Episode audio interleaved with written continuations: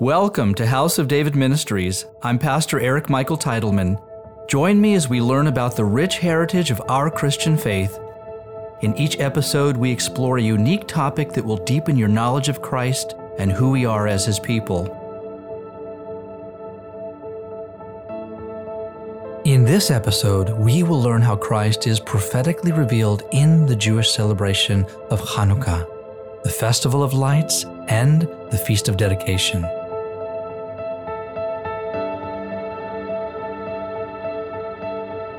The story of Hanukkah takes place about 200 years before the birth of Christ, during the time of the Second Temple in Jerusalem.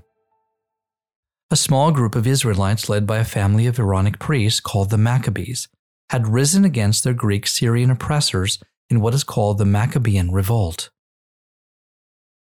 The word Maccabee is an acronym for the verse in Exodus 15, where it says, Mi kamocha be'elim Hashem, meaning who is like you among the heavenly powers, O God. It also represents the initial letters of the Maccabean leader's name, Matityahu, Kohen ben Yochanan. And lastly, Maccabee is the Hebrew word for hammer, makav. This rebellion was not just a fight against a foreign occupying presence but more a spiritual battle against the Hellenization and assimilation of the Jewish people into Greek culture and idolatry. The sacrifice of pigs had desecrated the temple, and the priests had become ritually impure by their exposure to men who had died in battle. Rededication of the temple and the sanctification of the priests, the Kohanim, would require seven days according to Mosaic law during which the menorah, the eternal lamp, would need to burn continuously. Upon recapturing the temple, the priests discovered there was just one crucible of pure olive oil, enough to burn for one day.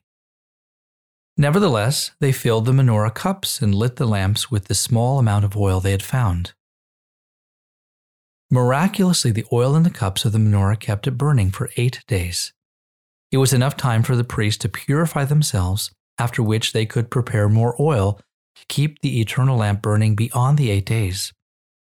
And so, for this reason, the Hanukkah menorah has eight candles as opposed to the seven that were prescribed for the temple. The prophets and rabbis of the ancient judicial courts added seven additional commandments during the first millennium, after the giving of the Torah on Mount Sinai. Included in this list is the festival of Hanukkah and the commandment to kindle the Hanukkah lights as it was enacted on the first anniversary of the victory of the Maccabees over the Greek army in the year 139 BC. We know that the number seven in Scripture is spiritually significant. As we read in Revelation chapter 4, it says, And from the throne proceeded lightnings, thunderings, and voices. Seven lamps of fire were burning before the throne, which are the seven spirits of God. Within our created world, the number seven represents the fullness of time. For in seven days the heavens and the earth and all their host were made. Seven is therefore the number that represents the completion of God's work in the creation. But the number eight is also spiritually significant, even transcendent, as we will see in a moment.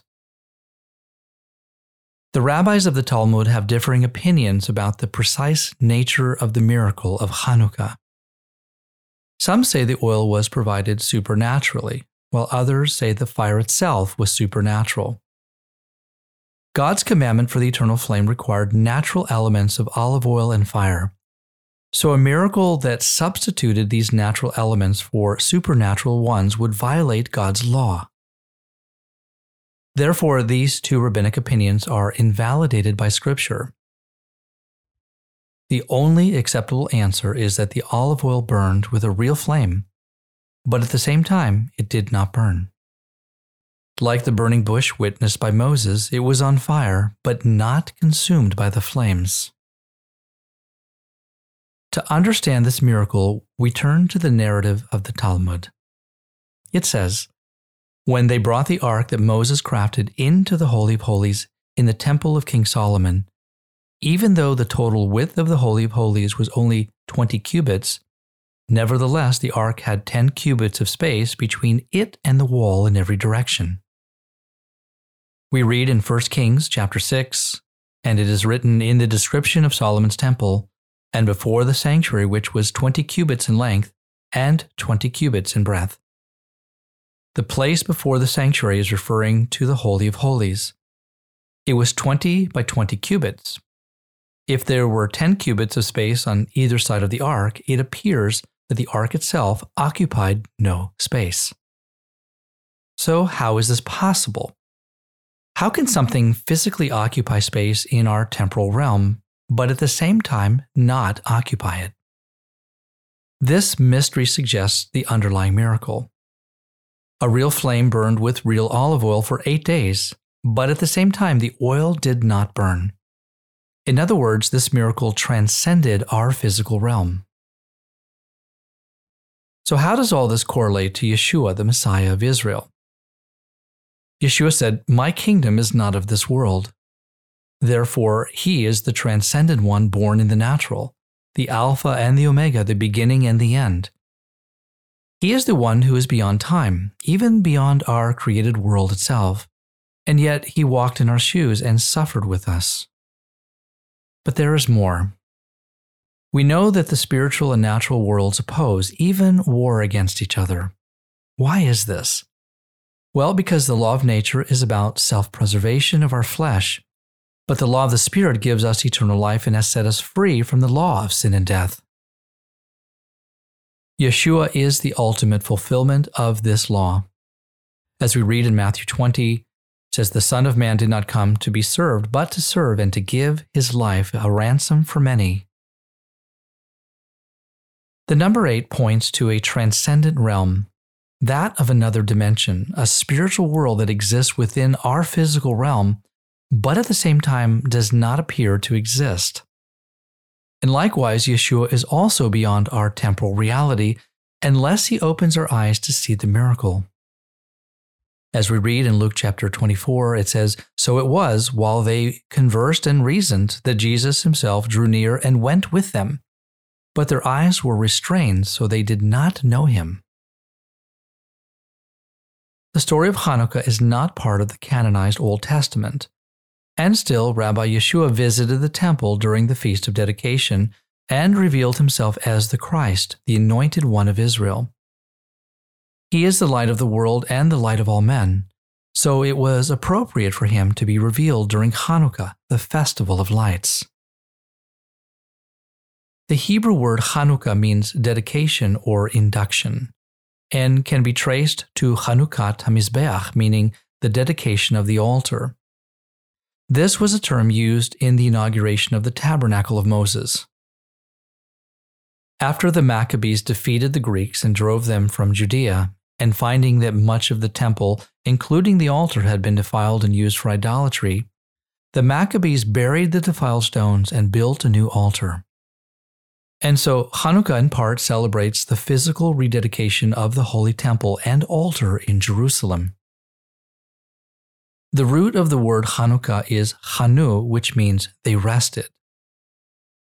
In the book of Daniel, chapter 12, we read, But you go your way till the end, for you shall rest, Tanucha, and will arise to your inheritance at the end of the days. The books of Daniel and Revelation directly correlate to each other, and Yeshua himself quoted Daniel when asked by his disciples about the end times, what is called eschatology.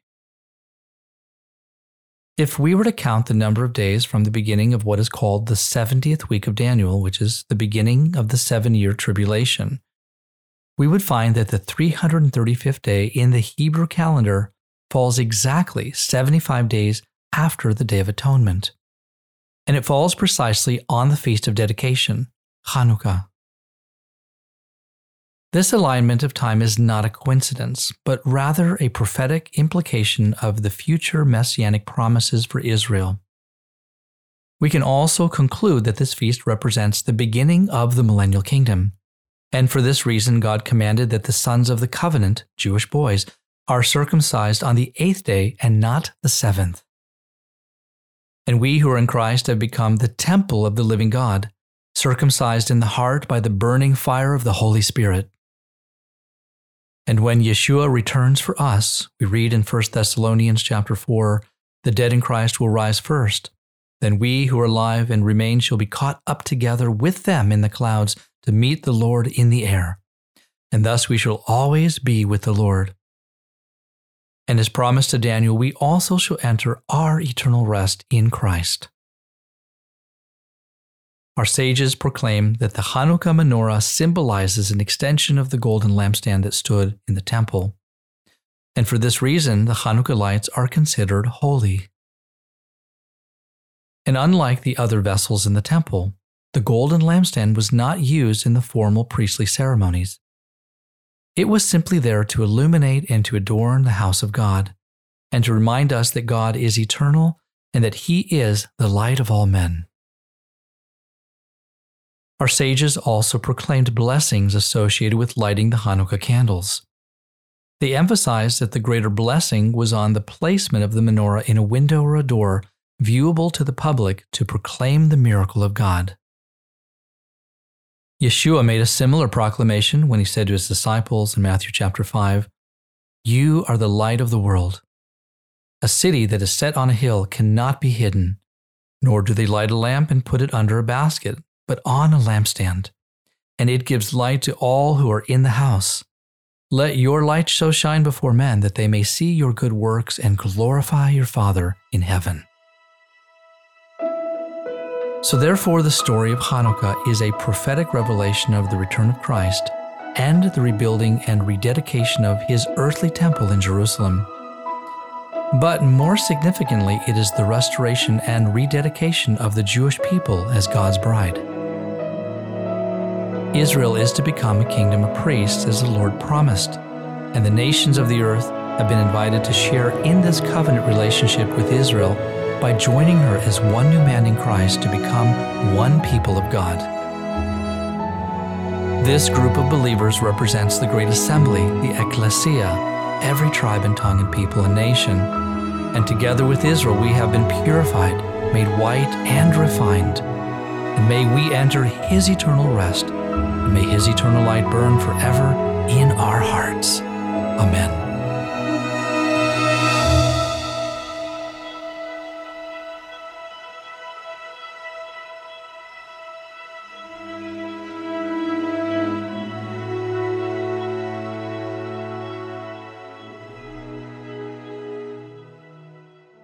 If you have enjoyed this teaching from House of David Ministries, make sure you subscribe to our channel and don't forget to visit our website where you can sign up for our monthly newsletter.